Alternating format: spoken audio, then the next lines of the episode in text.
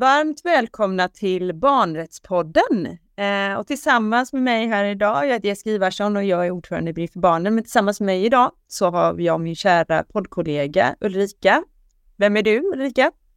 Hej Jessica, Ulrika Wangle. Som sagt, jag är advokat och eh, driver min egna advokatbyrå. Jobbar mycket med brottmål, socialrättsliga mål och även familjerättsliga mål och eh, företräder väldigt många barn som är utsatta på olika sätt. Mm. Och idag har vi med oss Ulla Torslund och vi är jätteglada för att ha dig här Ulla. Eh, kan du berätta lite vem du är och vad du jobbar med? Ja, men tack för det och tack för att jag får vara med. Jag kan berätta också att jag har jobbat mycket med barn. Jag är psykolog och eh, har främst jobbat med barn och unga med sexuella beteendeproblem av olika slag. Antingen att man har blivit utsatt för sexuella övergrepp eller att man själv utsätter andra för sexuella övergrepp eller att man kanske hamnar i utsatthet igen efter sexuella övergrepp. Så våld och sexuellt våld har varit som, ett, som en röd tråd genom min yrkeskarriär. Jag har jobbat mest i det forensiska fältet och det betyder ju att man eh, antingen blir misstänkt eller dömd för brott. Så jag har varit på sådana här statliga myndigheter som SIS, Statens institutionsstyrelse och Kriminalvården och då har jag jobbat med ungdomar, de lite äldre. Så 23 år sedan är det som jag började eh, med det här på, på ett sånt här SIS-hem. Mm. Och jag tänker just det här med sexuella övergrepp på barn. Eh, det är, upplever jag, eh, jag vet inte vad ni säger, men är otroligt känsligt ämne på det sättet att när vi kanske skriver om det i Bring för barnen på något sätt så är det många som reagerar och skriver att till oss direkt att åh herregud, det här vill jag inte läsa om, det här är helt fruktansvärt och jag kan inte ta till mig det här. Och, eh, så det känns som att det är väldigt, väldigt laddat just det här med sexuella övergrepp på barn. Ja, det stämmer. Det finns en eh, stor beröringsskräck skulle jag säga, som du säger, att man kan prata om andra saker, men så fort det här med sexualitet kommer in så är det som att då, då tappar vi det. och ju närmare våldet kommer till oss, desto svårare har vi att se det på något vis. Det är lätt att prata om andra, mm. om man hör om andras eh, förehavanden, men sen när det kommer till en själv, antingen att man som vuxen, som förälder eller som eh, i, sin, i sitt yrke hamnar i att man ska fatta beslut, då blir det oftast väldigt svårt när man ska mm. liksom agera utifrån ett barnrättsperspektiv, så att säga, skydda barn. Mm. Mm. Det handlar mycket om okunskap också, att man inte vill mm. synliggöra det här, för då blir det ett ansvar som man inte riktigt vet vad man ska landa i, hur man ska agera och vad, hur man ska hjälpa barnen. Så oftast är det ju mer kanske då att man blundar för det här och man tror att det ska hjälpa på så vis istället för att göra tvärtom mm. och synliggöra barnen och på något sätt eh, hjälpa barnen på så vis. Mm. Ja, precis som förövarna själva lägger ju oftast den här ansvarsförskjutningen som du pratar om Ulrika, den, den ser vi både hos förövare men också hos, hos de som ska fatta beslut. Att man eh, skjuter ifrån sig det här och så det ligger inte på vårat bord eller det där var inte sexuella övergrepp. Att vi förminskar och förvränger och så för att undgå ansvar eh, och fatta obekväma beslut. För det är oftast det man vill undvika för att det blir svårt för en. Man vet inte riktigt hur man ska göra. Men det känns just som att liksom barn och det här med sexualitet, det, det, är väldigt att många inte vill ta i. Man vill inte höra om det och man vill inte ta i det, för det är bara jätte, jätte, jättejobbigt. Alltså mer jobbigt än det här att man nu hör barn som utsätts för våld eller missbruk eller vad det nu kan vara. Så mm. just det här med sexuella övergrepp, det känns verkligen som att det är något folk inte vill höra om, liksom, ta till sig. Mm. Och någonstans så, så har man kanske lättare att förstå också barnets utsatthet om det är en vuxen person. Eh, om man får höra talas om sexuella övergrepp mot barn så, så, tänker de flesta faktiskt att det är att förövaren är en vuxen person. Men eh, jag kan ju meddela att det är faktiskt vanligare att förövaren är en jämnårig kamrat mm. eller bekant på mm. något vis. Så att det har vi inte ens beredskap för och många gånger så saknar man rutiner och man vet inte hur man ska göra då? Men när det är en vuxen som förgriper sig på barn, då vet alla någonstans. Då är man handlingskraftig och vet vad man ska göra. Men sen när det är jämnåriga i skolan eller hemma till exempel, jag jobbar ju med syskonövergrepp, då, mm. då blir alla väldigt handlingsförlamade. Jättesvårt. Mm. Mm. mm. Men du har ju träffat otroligt många barn i, genom alla år och sådär. Har du något speciellt minne från något av alla barn du har träffat som har gjort att eh, det har liksom etsat sig fast och berört dig genom eh, arbetslivet på något speciellt sätt? Jo, men det har jag ju träffat.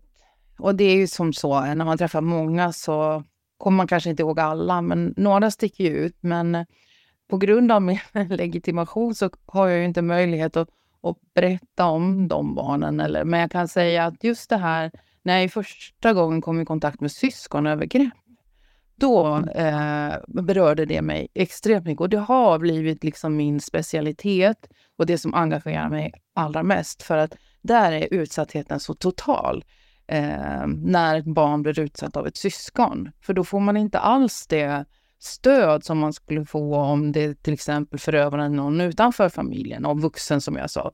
Då är det som att hela familjen enas ju kring det utsatta barnet och ger stöd. Men när det är ett syskon så ställer det till det, alltså, för då har man svårt att se utsatthet. Och så man blir dubbelt utsatt när man blir utsatt hemma. För då är det mm. liksom så att man inte alls betecknas som ett offer. Man har svårt att se det utsatta barnet som ett offer. Man mm. tycker båda barnen är liksom offer i det här. Och sen så, så mm. fattar man beslut som gör att oftast barnen tvingas leva kvar då med det förövande syskonet. Så det kan jag säga, under pandemin gjorde jag 12 stycken sådana här riskbedömningar, ungefär en i månaden. För det är ju det jag brukar hjälpa socialtjänsten med för att kunna fatta beslut om skyddsnivå och nivå på insatser. Och, och fem av de fallen var det syskon, syskonövergrepp. Och i inget fall hade man ens särat på syskonen. Sånt griper tag i mig jättemycket, för jag mm. tänker ofta på de barnen som, som blir utsatta i sina familjer på det sättet. Och vi tänker också kanske när vi hör om incest i familjen att det, det är de vuxna som förgriper sig på barn. Men här är det också, det är vanligare med syskon än vuxna. Men det måste vara svårt för föräldrarna att se det där eller ja. orka ta till sig det. Eller alltså, jag vet inte. Nej, jag brukar säga man får ju aldrig höra någonting. När man går på BVC och sådär så skulle man behöva få lite mer information och mm. kunskap. För det är en chock som förälder att, att vara förälder till ett mm. barn som har blivit eh, utsatt för sexuella övergrepp. Det är en kris. Men det är ännu värre, skulle jag säga, om man är förälder till ett barn som förgriper sig på andra.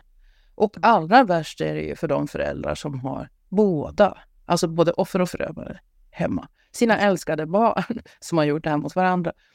Eh, det skulle jag säga, det, det, den krisen, eh, den är inte lätt att komma över och där behöver man ha jätte, jättemycket föräldrastöd och hjälp.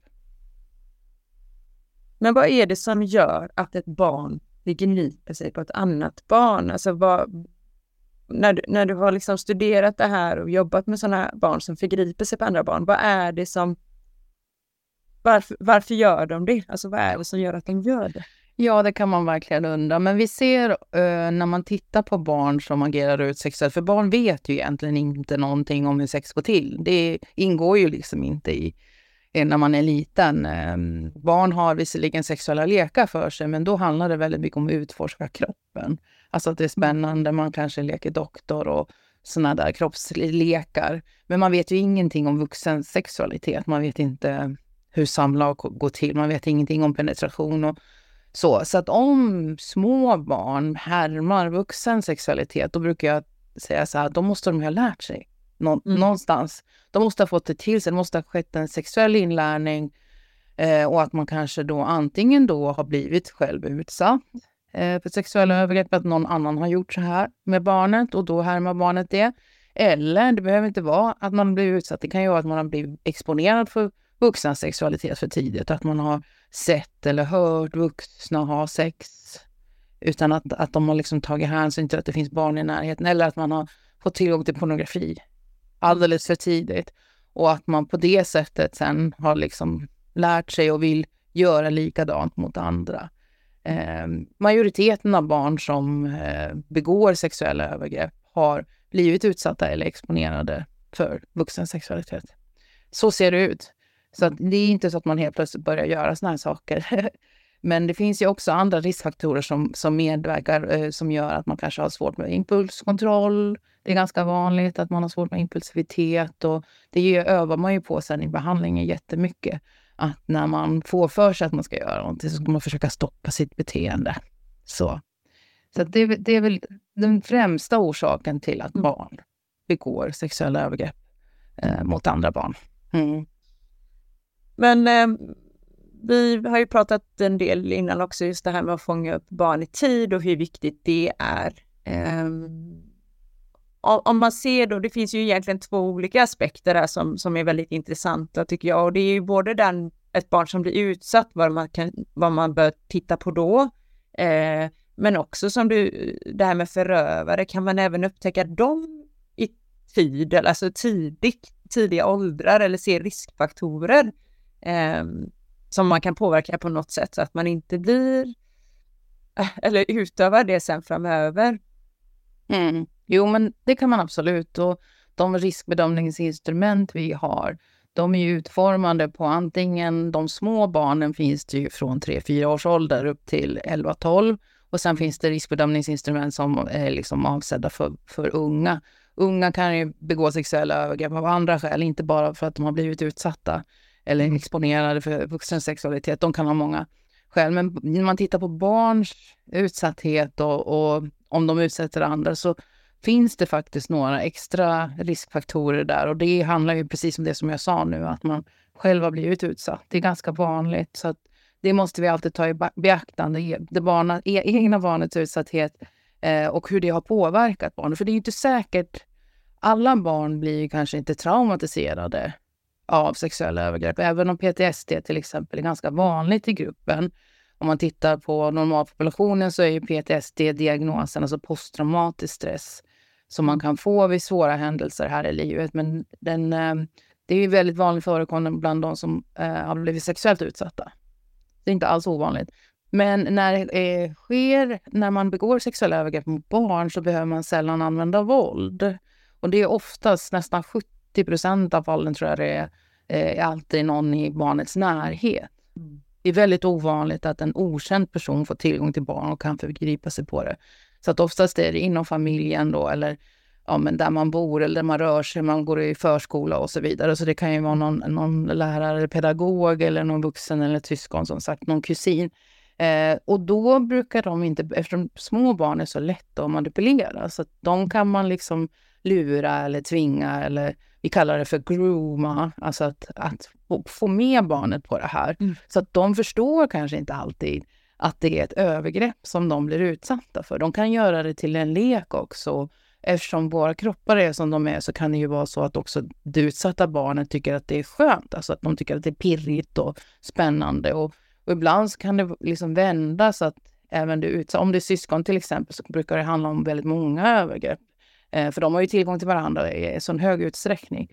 Så ibland har det blivit nästan som en sexuell relation och ibland kanske det utsatta barnet är det som först eh, som initierar alltså de här sexuella handlingarna. Och då blir det kanske inte den här klassiska traumatiseringen, alltså att man alltså man begår övergrepp med våld och att man får mardrömmar och flashbacks och där, utan det kan ju kanske bli mer att man själv börjar utveckla ett sexualiserat beteende. Vi kallar det för prematur sexualisering, när små barn liksom börjar bli små, som små sexuella varelser fast de egentligen är mognadsmässigt långt ifrån vuxna eller tonåringar. För det är ju därför vi förväntar oss att vi ska bli sexuellt aktiva. Mm. Så att just på små barn så kan det ju, om man misstänker övergrepp, så kan det ju se väldigt olika ut. Det kan vara att man får de här klassiska traumasymptomen, att man är ledsen och mår dåligt och får mardrömmar och ont i magen och, och undviker situationer. Undvikandet är ju en sån här en av kriterierna för PTSD. Men det kan också vara att man uppvisar sexualiserat beteende mot andra barn. Um, och de säger ju oftast inte det. Ibland på förskolan så kan ju barnen berätta för en, för en pedagog till exempel. Uh, men annars så, det vanligaste man kan lägga märke till det är ju beteendeförändringar hos barn.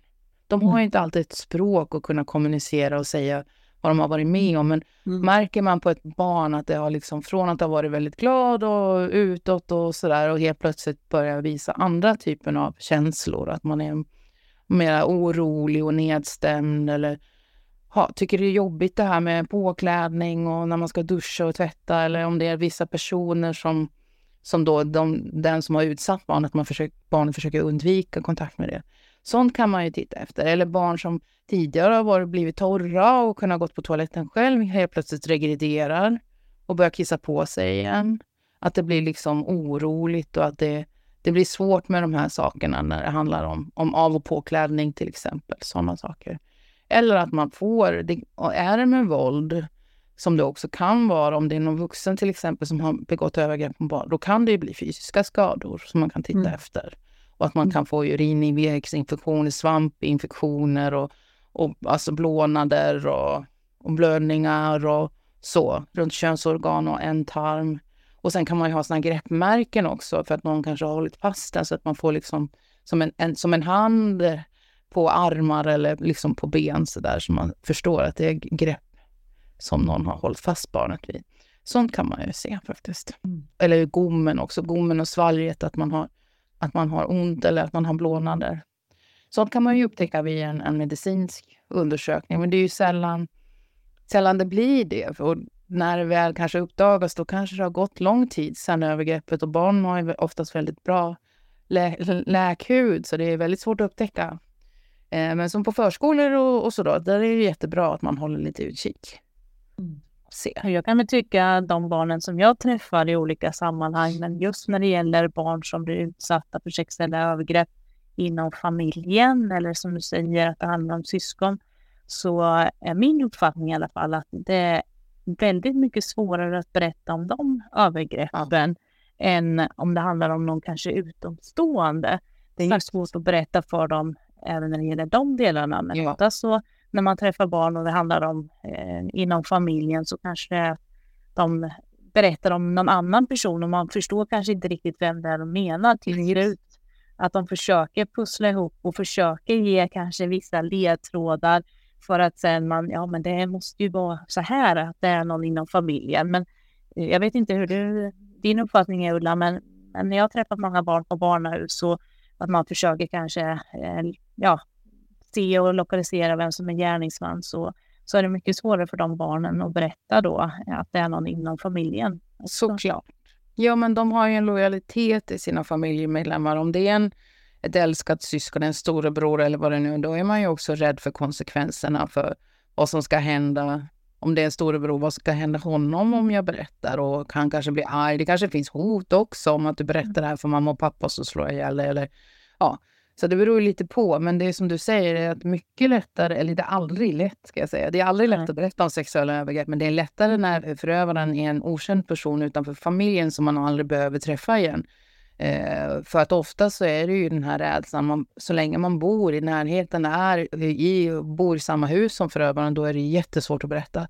Och det är samma sak när det händer i skolan. Då brukar jag säga att man måste oftast flytta på förövaren mm. innan, innan andra barn börjar också berätta. Så vill mm. man ha fler berättelser, då måste man verkligen se till att personen inte är i närheten.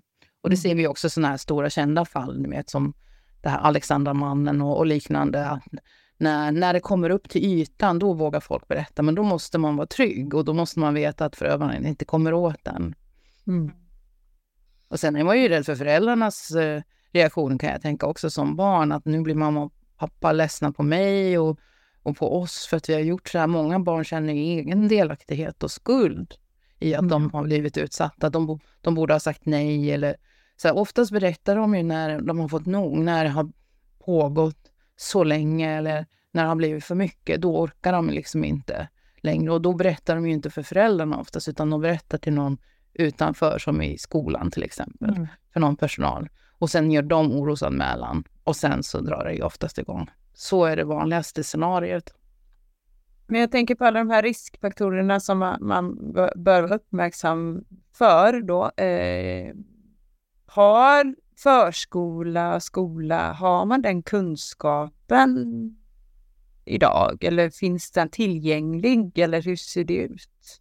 När jag föreläser så brukar jag fråga, oavsett om det är poliser eller socialsekreterare eller förskolelärare, så brukar jag fråga hur mycket de har fått på sina grundutbildningar. Och jag kan säga att det är, väldigt, det är nästan ingen som har fått, inte ens jag på psykologprogrammet fick ju lära mig mm. någonting om vad normal sexuell utveckling eller avvikande sexualitet, vad det innebär. Eh, och sen helt plötsligt satt jag på SIS och hade en 16-åring framför mig som hade begått en våldtäkt. Jag hade ingen aning om hur pratar vi om det här. Så det är nog eh, många förskolor ringer till mig faktiskt just med den frågan. Mm. Så berättar de att nu har Kalle gjort det här mot Lisa. Är det ett sexuellt övergrepp? Så att de känner sig många gånger osäkra på, på gränsen mellan avvikande och normalt sexuellt beteende bland barn är. Eh, och ibland är det åt andra hållet. Ibland så tycker de, tror de att lilla Lisa till exempel har blivit utsatt för sexuella övergrepp för hon bara pillar på sin snippa.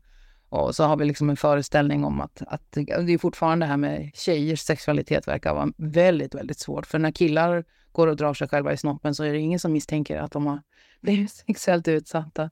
Mm. Eh, men jag tror att man skulle kunna öka på kunskapen rejält, ja. Eh, mm. det, det, skulle behöva. Jag har precis utbildat hela förskoleförvaltningen i Borås stad och de var väldigt, väldigt tacksamma just för att få stöd i hur man både ska uppmärksamma, förebygga men framförallt agera när det mm. väl händer. Mm. Att man känner sig befast. Ja, förlåt. Nej, mm.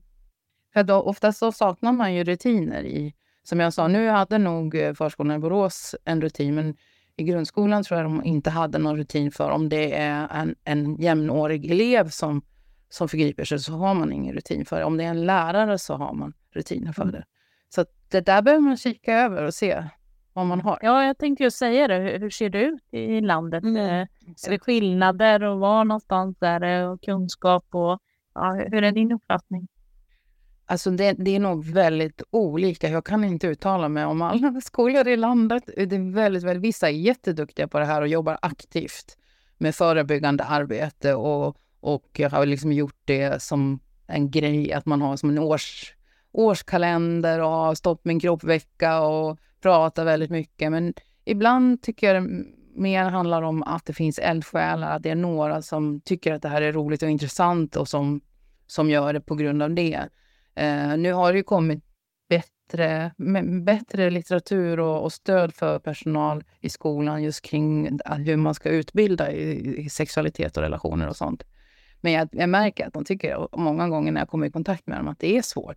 Eh, bara för att man får ett material så betyder det inte att man är duktig och kan kommunicera det och lära ut till eleverna.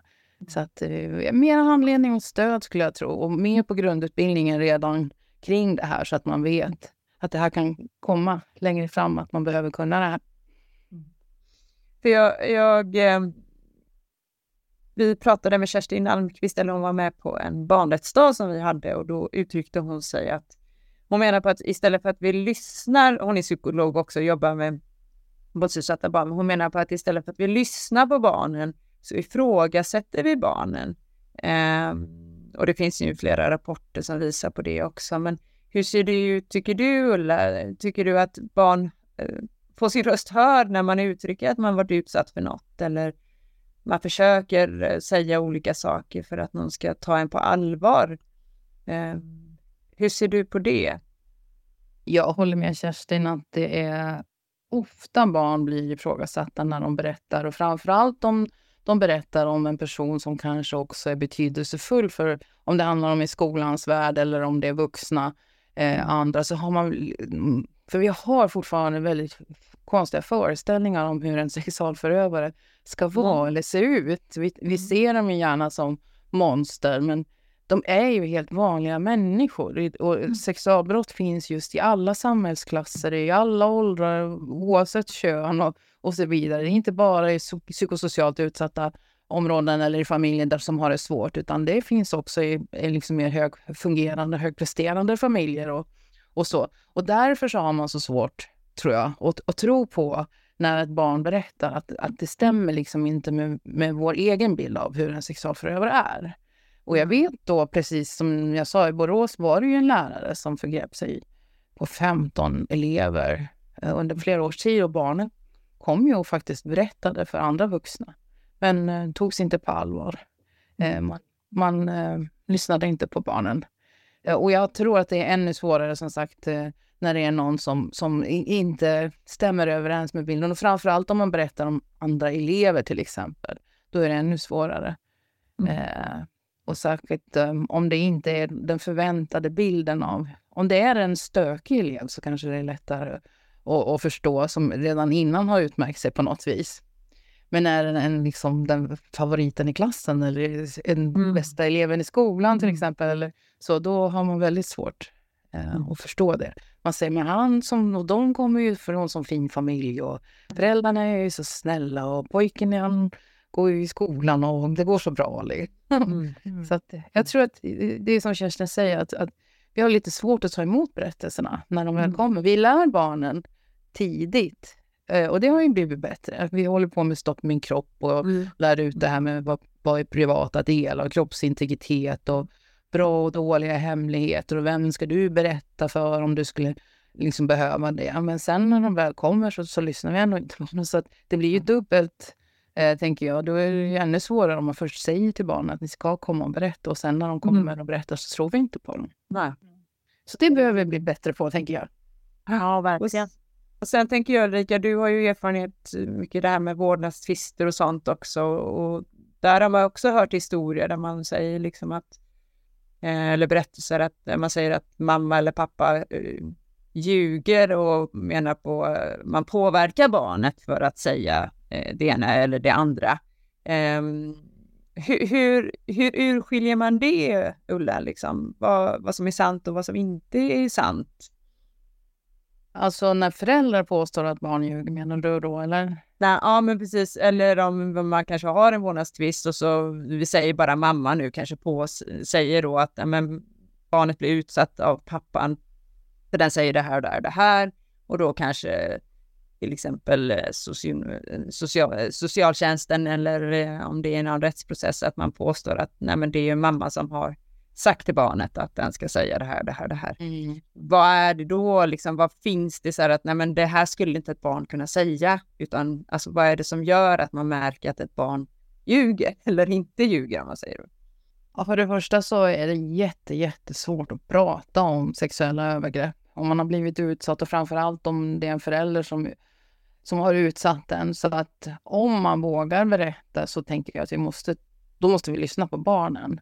Mm. Eh, om det skulle vara så att en förälder liksom har tutat i ett barn att man ska säga något så kommer det att märkas på att berättelsen kommer inte... Det, man kommer inte kunna... Man kan be barn berätta till exempel som man gör utbildar ju på barnförhörsutbildning har jag varit och hjälpt eh, just när det gäller samtal med barn och få dem att berätta. Och jag tänker att då ber man barnen gå ner i episodiska minnet och hämta upp en händelse och berätta om den med mycket detaljer och, och sådär. Och det blir ju väldigt svårt om det är bara på. Det brukar mm. liksom inte hålla ihop så. Då är det kanske mer att man använder vuxnas ord. Men jag skulle säga att det är väldigt, väldigt, väldigt sällan. Det är nog snarare tvärtom att vi, att när barn berättar att vi inte, vi inte, inte tror på dem. Eh, och att man eh, oftast inte berättar. Inte ens när man har blivit utsatt så är det så vanligt att man berättar. Det är jobbigt i barnförhör att berätta och, och kanske också man har varit på socialtjänsten och sådär. Så att det, det kommer bara oftast väldigt li, lite, eh, lite information. Men jag mm. tänker att man behöver inte alltid utgå bara ifrån barns berättelse. För jag eh, som är riskbedömningsnörd, jag brukar säga det att man kan ju om, om en pappa till exempel blir misstänkt för sexualbrott och det inte liksom håller i en, liksom, att det räcker inte till åtal eller blir någon liksom, dom på det så kan man ju fortfarande göra en riskbedömning och bedöma risker på återfall eller och titta på skyddet framför allt kring barnet. Mm. barnet blir utsatt. Så att oavsett vad barnet säger så kan ju socialtjänsten som sitter på en skyddslagstiftning tillämpa den och göra bedömningar ändå. Oavsett vad som händer i den juridiska processen som jag tänker. Och där tror jag också viktigt att vi landar i alla de här frågorna när vi pratar om det, att det behöver bli mer kunskap, precis som du säger Ulla, att det är så väldigt svårt för ett barn att berätta om det finns något på något sätt att man blivit utsatt. Eh, och där tänker jag också att eh, socialtjänsten måste ändå vara väldigt lyhörda eller i vart fall kanske utreda det på något vis. Eller varför säger barnet på det här viset? Eller hur kommer det sig? Eh, är det något förändrat beteende, precis som du var inne på tidigare? Istället för att bara omformulera till att det här är någon förälder som försöker påverka, för så är det ju inte. Alltså jag, min uppfattning är när man är på barnahus och man lyssnar på berättelser så är det ju, det här är ju ord som inte barn ska ha överhuvudtaget när de beskriver vissa saker som de blir utsatta för. Och det, ett barn som inte blir utsatt för sexuella övergrepp har ju inte alls den här beskrivningen liksom i deras, eh, hur de pratar eller hur de talar överhuvudtaget, utan då är det ju någonting som har skett, vad som har skett, men i vart fall att man måste ändå fortsätta utreda och ta det på allvar. Ja, men jag håller med och man ska inte ägna sig åt subjektiva bedömningar utan luta sig mot den forskning och vetenskap som finns och, och riskbedömningar har ju funnits i många, många år. Min gamla manual, den håller på att rasa sönder nu. Den är över 20 år, men socialtjänsten vet oftast inte ens vad det är. Så att strukturerade riskbedömningar baseras ju inte bara på liksom vad förövaren säger, för de förnekar ju också oftast att det har inte hänt någonting. Mm. Så därför så har man många informationskällor. Man både läser liksom det skriftliga dokument och olika utredningar och sen eh, gör man intervjuer då, både med den personen som är misstänkt då, men framförallt också omgivningen. Så sen baserar man de här eh, riskfaktorerna utifrån eh, all samlad information, inte bara på grund av vad ett barn säger eller vad den här till exempel pappan säger. Så då kan man ju vara trygg i sin skattning och det är ju utarbetat utifrån normer som, som är liksom på, på population där människor som har begått brott återfaller i brott. Så det är de riskfaktorerna vi tittar på oavsett motivation eller alltså om man erkänner brott eller inte. Det finns faktiskt inget, inget um, samband mellan erkännande av brott och återfallsrisk. Det är många som tror det. Eh, så det är många andra saker vi tittar på när vi gör de här riskbedömningarna. Men jag tänker också på det, Ulla, vi pratade vid ett annat tillfälle, just det här med att om ett barn uttrycker, ett litet barn, om vi säger tre, fyra år, eller jag tänker bara på min sjuåring, har ju ingen koll liksom på sånt, men, men det här om, man, om ett barn säger att man blir penetrerad på något sätt eller någonting sånt, det är ju det är inget barn som vet vad det är, liksom, om man inte har varit utsatt eller sett det på något sätt. Eller, Precis. Ja. Det är det jag menar, att har man ett väldigt avancerat språk, då måste man ju ha fått det någonstans ifrån, för det är inget som barnen själva kan. Eh, Nej. Det är därför man behöver, när man gör, vi brukar göra en sexuell anamnes, heter det, när vi sitter med barnet eller ungdomen och tittar på hur, hur har du lärt dig om sex? Liksom? Vad var det mm. första du lärde dig? Så då brukar vi gå tillbaka hur, hur det gick till med själva inlärningen. Det är jätteviktigt så att eh, man har koll på när, när det började helt enkelt. Mm. Och sen om det sker en eskalering, för det är vi också väldigt nyfikna på om det ökar. Eh, de flesta ungdomar till exempel som begår övergrepp, de gör ju inte om det även om de inte blir dömda eller anmälda för brott. Utan de, skammen och skulden korrigerar dem. Men så har vi några, en klick på sådär 7-8 procent som återfaller trots att de blir dömda, trots att man får ajabaja och konsekvenser. Och det är ju de vi är ute efter, för de svarar ju inte an på behandling på samma sätt. De flesta barn och unga behöver ju bara stöd av vuxna som säger till och hjälper dem att forma lämpliga sexuella beteenden. Att så här gör vi. du får inte dra ner byxorna på Lisa. Lisa vill inte och sen hjälps man åt i det. Så det är väl också en sån riskfaktor man kan kika efter som du frågar efter Jessica. Om, om ett barn blir tillsagt och får information om att man inte får göra så här och ändå gör om det. Alltså då kanske mm. man inte kan låta bli helt enkelt. Vi brukar prata om tvångsmässighet, alltså att man är, man är kanske så sexualiserad så att man, kan, man är så pirrig, man kan inte låta bli. Eller man har svårt med impulskontrollen mm. helt enkelt. Så det kan man ju se om man har märkt att ett barn agerar ut sexuellt och blir tillrättavisad och får andra alternativ, gör så här istället, men inte nappa på det. Utan fortsätter och kanske till och med väntar tills de vuxna går för att få liksom, ta tillfället i akt och, och fortsätta med det som de nu vet in, man inte får göra helt enkelt. Mm. Så det är ett observandum, ett barn som, som inte kan sluta. Att det finns en tvångsmässighet. Mm. mm. Men vi pratade också om det när vi sågs vid ett annat tillfälle som jag tycker är väldigt intressant det här. Vad, vad är det som utmärker en förövare? Det finns ju olika, det fick jag ju förklarat eh, av dig då som jag tyckte var väldigt intressant. För man tänker ju att vuxna som utsätter barn för våld så, så tror jag många tänker att men alla är pedofiler, men så är det ju inte. Ju. Och då förklarar du, och det finns ju massa, eller flera olika liksom, aspekter och flera olika typer av förövare.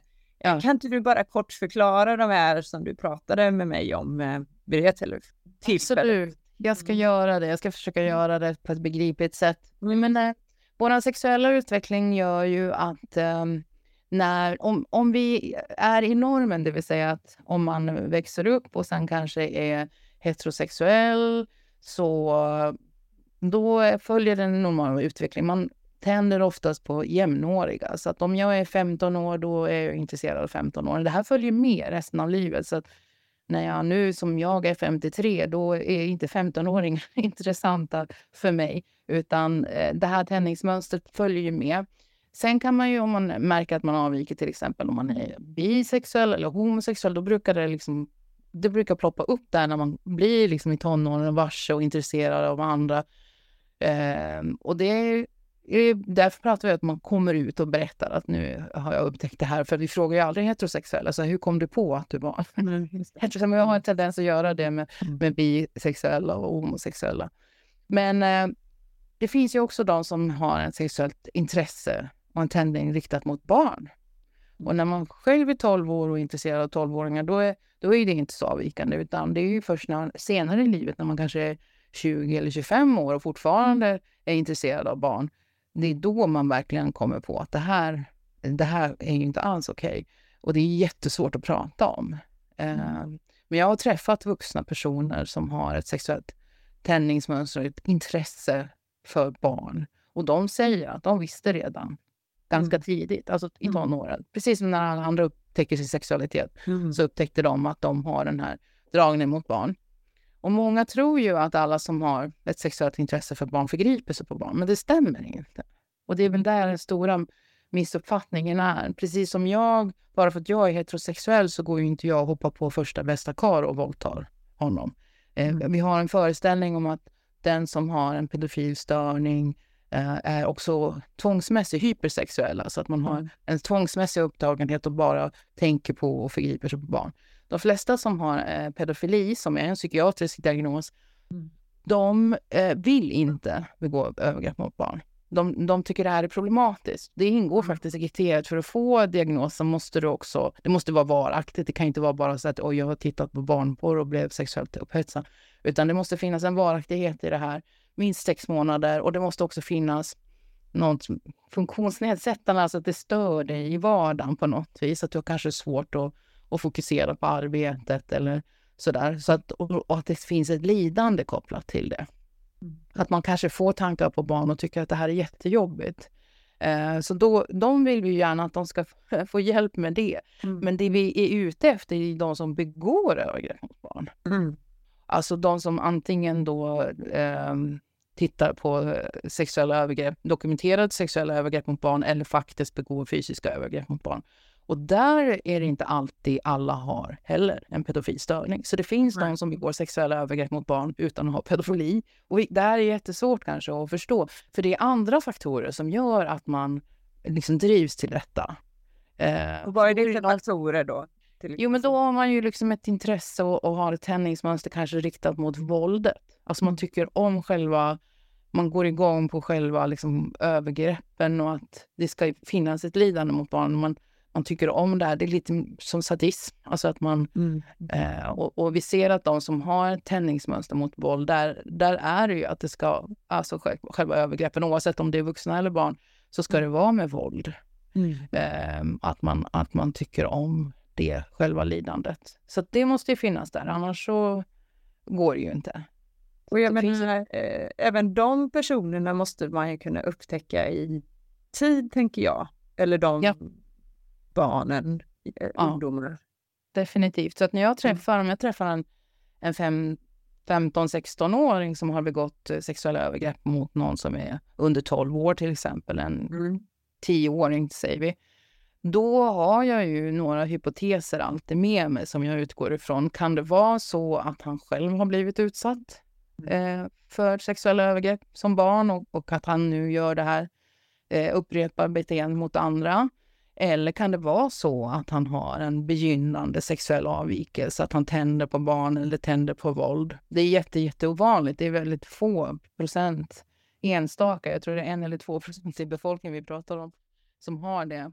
Eh, men det kan också vara den vanligaste eh, anledningen till att en 15-16-åring begår övergrepp mot barn. Det är för att man kanske har bristfällig mentaliseringsförmåga och att man inte riktigt förstår eh, de här gränserna och förstår konsekvenserna av sina handlingar. För att vi behöver oftast inte säga åt andra att man får inte ha sex med barn, man får inte ha sex med syskon. Det vet de flesta. Mm. Men går man förbi båda de spärren, att man både har sex med någon som är så liten och sen dessutom är familjemedlem, då mm. har man ju liksom oftast det här med mentaliseringsbrist, alltså att man har svårt med inre föreställningsbilder och förstå hur andra upplever saker. Du vill kanske inte alltid, det är inte ens alltid meningen att man vill skada sin lilla syster om det är det, eller lillebror. Utan man är helt omedveten egentligen av eh, det här. Eh, eller så, för, ja, så förminskar man det och använder sig av sådana förvrängningar och attityder. Det vanligaste är social isolering och att man har svårt med kamratrelationer. Man borde rikta sin sexualitet mot någon jämnårig. Eh, de kanske har tittat på porr och så vill de testa det här men de har ingen att öva på för de får inte vara med i gänget. Liksom. Så att då kanske det är så att man riktar sin sexualitet mot syskon eller jag har också varit med om husdjur. Inte för att man har pedofili och zoofili som det heter, utan det är för att man tänker ja, men jag ska testa det här och inte förstår konsekvenserna. Och de, när de får hjälp så brukar de inte upprepa sig. Mm. De flesta som begår övergrepp gör ju inte om det. Vi har väldigt många förstagångsförbrytare, men det är få som återfaller och det är de som återfaller som vi verkligen behöver få fatt på redan i tidig ålder, som jag sa. Eftersom de vuxna berättar ju om att jag visste redan när jag var barn eller ung att det var så. Ja.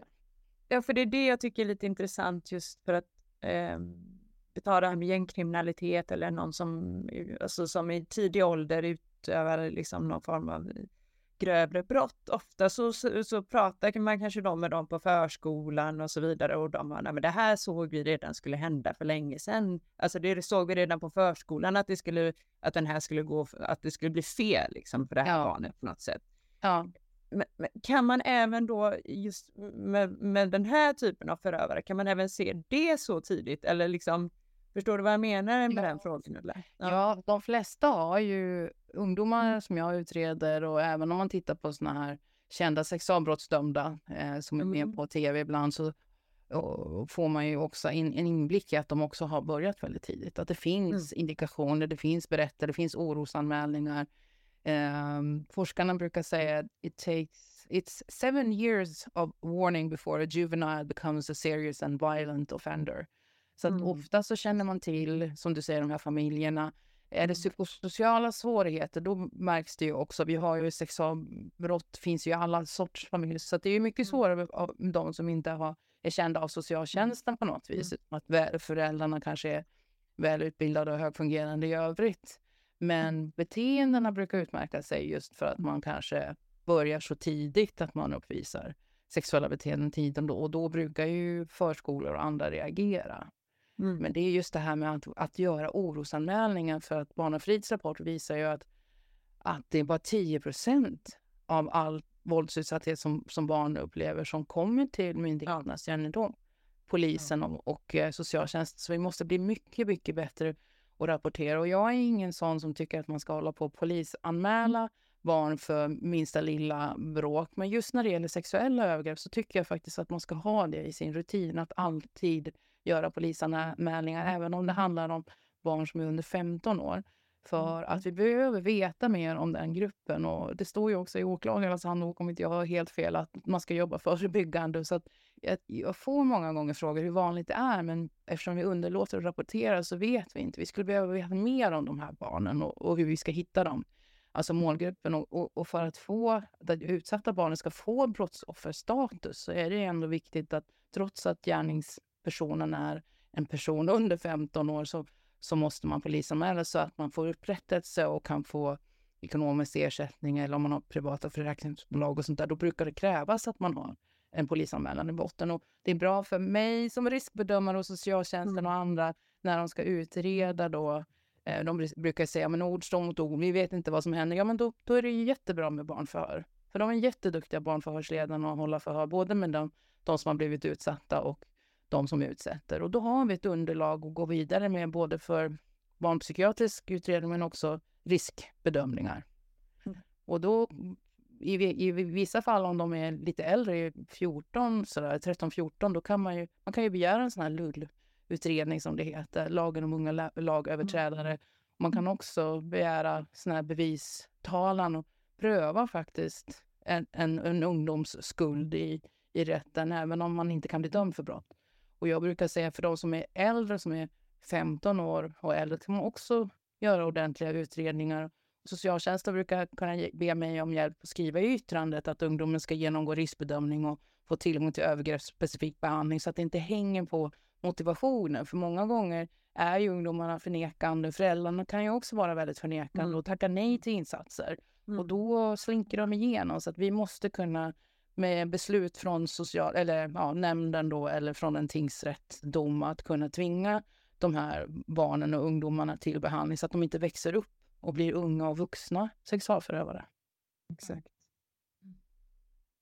Um, men om vi liksom, hur tycker du utvecklingen har sett ut sedan du startade det här med kunskaper och lagstiftning, rättigheter och myndighetsövning? Alltså hur tycker du, hur ser utvecklingen ut? Alltså, ditt område?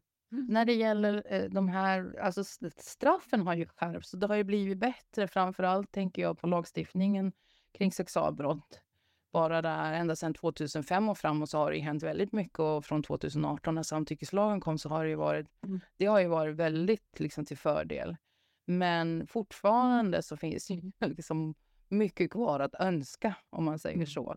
Och jag tänker att eh, det jag ser är bristen på samverkan mellan då till exempel förskola, skola, mm. polis, eh, socialtjänst, barnpsykiatri. Det är som att man jobbar liksom i separata öar och många gånger är också hindrade av sekretess att kunna kommunicera med varandra. Mm. Eh, nu kommer det säkert bli bättre med de här nya förslagen, så det hoppas jag ju på att det kommer också att hjälpa de barn när det handlar om sexuella beteendeproblem och att man också kan stänga av en elev i skolan så att det inte blir som idag att många av de utsatta barnen som har sin förövare i klassen måste tvingas att gå kvar.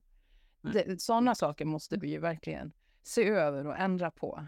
Men mm. många lagar finns ju, många rutiner finns, men man tillämpar dem inte. Man använder inte dem. Eh, så och varför att... tillämpar man dem inte då? Vad är det? Inte. Jag tror att man är... Man kanske är det kunskap eller är det ja. resursbrist eller vad, vad kan det vara? Ja, när det gäller elever i skolan så vet jag att där är det oftast kunskapsbrist, att man, man mm. förminskar allvaret. Man tror inte att det är lika allvarligt när jämnåriga elever utsätter varandra. Man tror att konsekvenserna är värre om det är en vuxen som förgriper sig på ett barn. Så att där får man verkligen utbilda men sen måste man ju också ha modiga rektorer och alltså kunniga beslutsfattare för att jag vet att det finns skolor som har till exempel stängt av elever om det har behövts. Så mm. det går även med den lagstiftning som finns idag. Men eh, då måste man verkligen våga kunna stå på sig och, och se till att de här barnen, oavsett om man blir utsatt eller utsatt, att man får rätt stöd och behandling. Mm. För det har alla barn rätt till enligt barnkonventionen. Yes. Ja, och att alla barn ska känna sig trygga såklart. Ja, mm. trygghet och studiero heter det i skolan. Jag var precis och föreläste på en skolkuratorskonferens med nästan 500 mm. skolkuratorer och då var temat just trygghet och studiero. Så jag hoppas ju att det kommer att bli bättre ganska snart. Men eh, hur ser planerna ut framöver Ulla? är inte du med i någon eh, utredning också på högre nivå? På jo, jag har faktiskt eh, fått frågan och tacka ja till att ingå i en expertgrupp på regerings... Alltså Annika Ekstedt har fått i uppdrag att utreda och, och det är i den gruppen som handlar om könsrelaterat våld och eh, hedersförtryck och eh, människohandel i sexuellt syfte. Så vi ska ses första gången här den 27 oktober. Så ska jag få vara med i den gruppen. Det ska bli jättespännande för då kan vi mm. verkligen börja påverka lagstiftning, komma med förslag som förändrar lagstiftningen framöver. Det känns stort för att det är jobbigt när man har jobbat. Jag har jobbat i över 20 år inom låst institutionsvård och inom kriminalvård och, och så. Så att det känns ju som att man behöver ha den här kliniska erfarenheten som jag har nu samlat på mig, att den får komma, verkligen komma till gagn då för politiker när de ska fatta beslut. Det känns jättekul att få vara så. Också med i den här eh, gruppen för Socialstyrelsen, jag representerar Psykologförbundet där i en, en sån här referensgrupp heter det, för alla flickor precis som far illa vet ni, så har man också, det. och det är även pojkar, men man har ett projekt nu med integrerad vård där både region, kommun och stat ska samarbeta och se till att, att de barn som är precis får alltså barnpsykiatrisk hjälp, alltså BUP går in och håller i utredning och behandling fast eh, barnen är precis och kommunen betalar för platsen. Så att det är också ett sånt eh, femårigt projekt som jag är med i. Så, så det ska bli jättekul att utvärdera. Ja, det ser vi verkligen det, fram emot. Ja, ja. Så jag försöker utbilda och föreläsa på nationell nivå så att det når så många som möjligt. Och det är mycket digitala föreläsningar nu så att man kan liksom ha kvar materialet och, och uh, se till att alla liksom får tillgång till det. För att jag har svårt att klona mig, jag skulle behöva vara på så många platser. Men jag är fullbokad. Kalendern är full ända fram till sommaren 2024 nu. Ja, vi skulle behöva det känns... Ulla. Ja. det känns som kunskapen måste liksom känns som att det krävs mer kunskap och ja. Eh, att det måste bredda sig och att eh, man ska våga ta till sig det här det tunga, tunga ämnet och verkligen göra någonting. Eh, det är den upplevelsen jag har och kunskap, det, kunskapsbrist eller kunskapslyft, det pratar vi om nästan inom varje område, men här känns mm. verkligen som att man behöver eh, utveckla det. Mod skulle jag säga.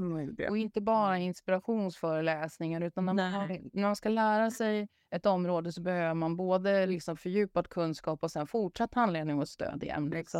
Det märker jag också. Då brukar jag säga till om att om jag ska komma så vill jag att vi fortsätter det här arbetet och mm. implementerar det hela vägen så att det inte bara blir att man, eh, ja som sagt, ja men det var en väldigt spännande föreläsning och så går man tillbaka och gör som, som tidigare. Det är ju det som är det viktigaste, förankra kunskapen och att man mm. faktiskt också fattar beslut enligt den nyvunna kunskapen som man har fått.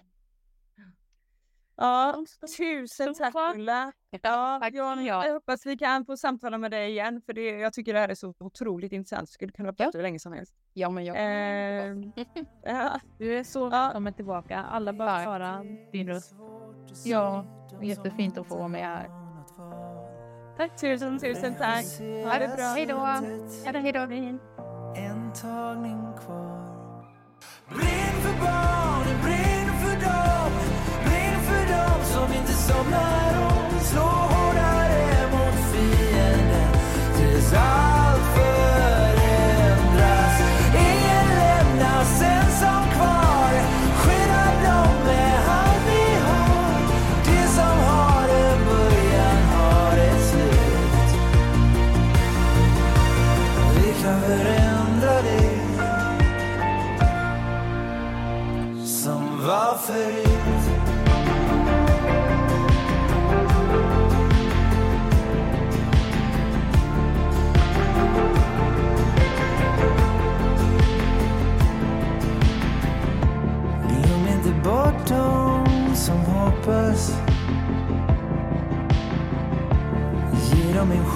Chans att hitta hem. Låt slaget slå i lilla hjärtat. Tystare slag som slår igen. Regissera slutet en tagning kvar.